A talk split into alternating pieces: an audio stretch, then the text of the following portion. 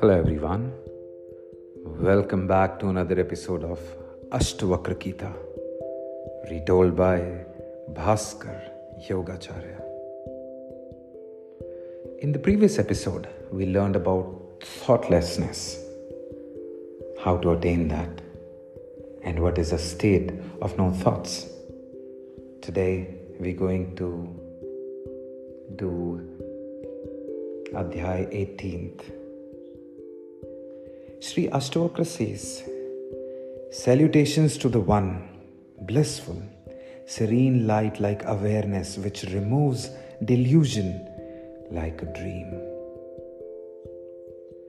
One may indulge in all sorts of pleasure by acquiring various objects of enjoyment, but one cannot be truly happy without their inner renunciation. How can there be happiness for one whose mind is burned by the intense flame of what to be done and what not to be? How can one attain bliss of the nectar stream of peace without being desireless? This existence is just imagination. It is nothing in reality, but there is no non being for natures that know how to distinguish between being from non being.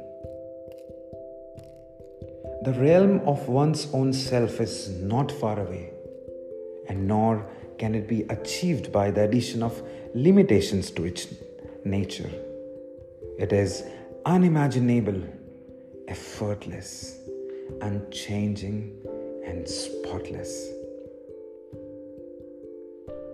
By the simple elimination of delusion and the recognition of one's true nature, those whose vision is unclouded live free from sorrow. Knowing everything as just imagination and himself as eternally free, how should the wise man behave like a fool? Knowing himself to be God and being the non being just imagination what should the man free from desire learn, say, or do? Consideration like, I am this or I am not this, are finished for a yogi who has gone silent, realizing everything is myself. For the yogi who has found peace, there is no distraction or one pointedness no higher knowledge or ignorance, no pleasure and no pain. The dominion of heaven or beggary, gain or loss, life among men or in the forest, these make no difference to a yogi whose nature it is to be free from distinctions. There is no religion, wealth, sensuality, or discrimination for a yogi free from the pairs of opposites, such as I have done this and I have not done that. There is nothing needed to be done or any attachment in his heart for a yogi liberated while still alive. Things are just for a lifetime. There is no delusion, world, meditation on that, or liberation for a pacified great soul. All these things are just the realm of imagination. He by whom all this is seen may well make out he doesn't exist. But what is desireless one to do? Even in seeing, he does not see. He by who the supreme Brahma is seen may think I am Brahma but what is he to think he is who is without thought and who sees no duality? He by whom inner distraction is seen may put an end to it, but the noble one is not distracted. When there is nothing to achieve, what is he to do? The wise man, unlike the worldly man, does not see inner stillness, distraction, or fault in himself even when living like a worldly man. Nothing is done by him who's free from being and non being, who's contented, desireless, and wise, even if in this world's eyes he does not act. The wise man who just goes on doing what presents itself for him to do encounters no difficulty in either activity or inactivity. He who is desireless, self reliant, independent, and free of bonds functions like a dead leaf blown about by the wind of casuality. There is neither joy nor sorrow for one who has transcended samsara. He lives away, always with a peaceful mind and as if without a body. He whose joy is, is in himself and who is peaceful and pure within has no desire for renunciation or sense of loss in anything. For the man who is naturally empty minded doing just as he pleases. There is no such thing as pride or false humility as there is for the natural man. This action was done by the body, but not by me. The pure natured person thinking like this is not acting even when acting. He who acts without being able to say why but not because he is fool. He is the one liberated while still alive, happy and blessed. He thrives even in samsara.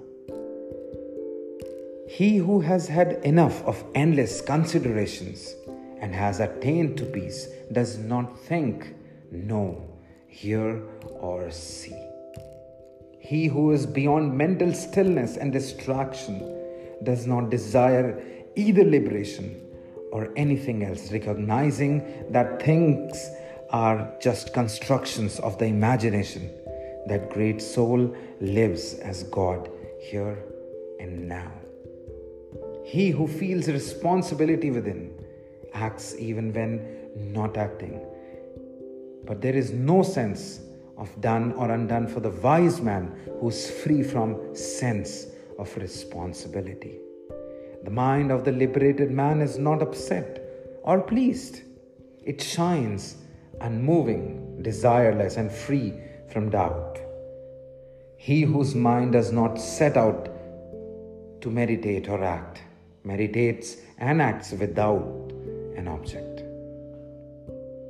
A stupid man is bewildered when he hears the real truth while even a clever man is humbled by it, just looks like a fool.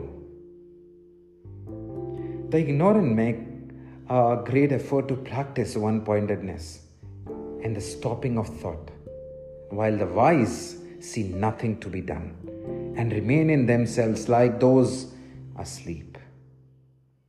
The stupid does not attain cessation, whether he acts or abandons action while the wise man find peace within simply by knowing the truth. People cannot come to know themselves by practices. Pure awareness, clear, complete, beyond multiplicity and faultless though they are. The stupid does not achieve liberation, even though regular practice but the fortunate remains free and actionless simply by discrimination. The stupid does not attain Godhead because he wants to become it, while the wise man enjoys the supreme Godhead without even wanting it. Even when living without any support and eager for achievement, the stupid are still nourishing samsara, while the wise have cut at the very root of its unhappiness. The stupid does not find peace because he is wanting it, while the wise, discriminating the truth, is always peaceful minded. How can there be self knowledge for him whose knowledge depends on what he sees? The wise do not see this and that, but see themselves as unending. We'll complete this Adhyay 18th in the next episode. I thank you very much, everyone, for listening to this, and I believe that you're sharing it with your friends and family. And I'll see you all in the next episode. Jai Shri Krishna, and a very happy new year, everyone.